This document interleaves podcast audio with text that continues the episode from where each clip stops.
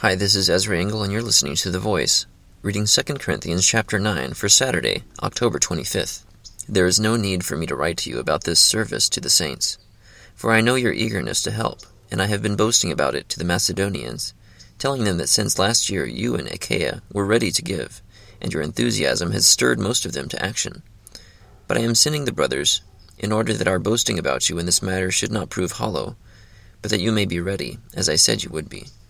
For if any Macedonians come with me and find you unprepared, we, not to say anything about you, would be ashamed of having been so confident. So I thought it necessary to urge the brothers to visit you in advance and finish the arrangements for the generous gift you had promised. Then it will be ready as a generous gift, not as one grudgingly given. Remember this whoever sows sparingly will also reap sparingly, and whoever sows generously will also reap generously. Each man should give what he has decided in his heart to give, not reluctantly or under compulsion, for God loves a cheerful giver. And God is able to make all grace abound to you, so that in all things, at all times, having all that you need, you will abound in every good work, as it is written He has scattered abroad his gifts to the poor, his righteousness endures forever.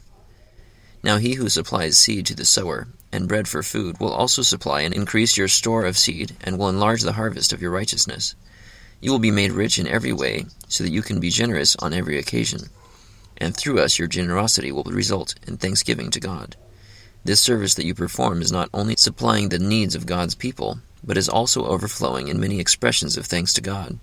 Because of the service by which you have proved yourselves, men will praise God for the obedience that accompanies your confession of the gospel of Christ, and for your generosity in sharing with them and with everyone else, and in their prayers for you their hearts will go out to you, because of the surpassing grace God has given you.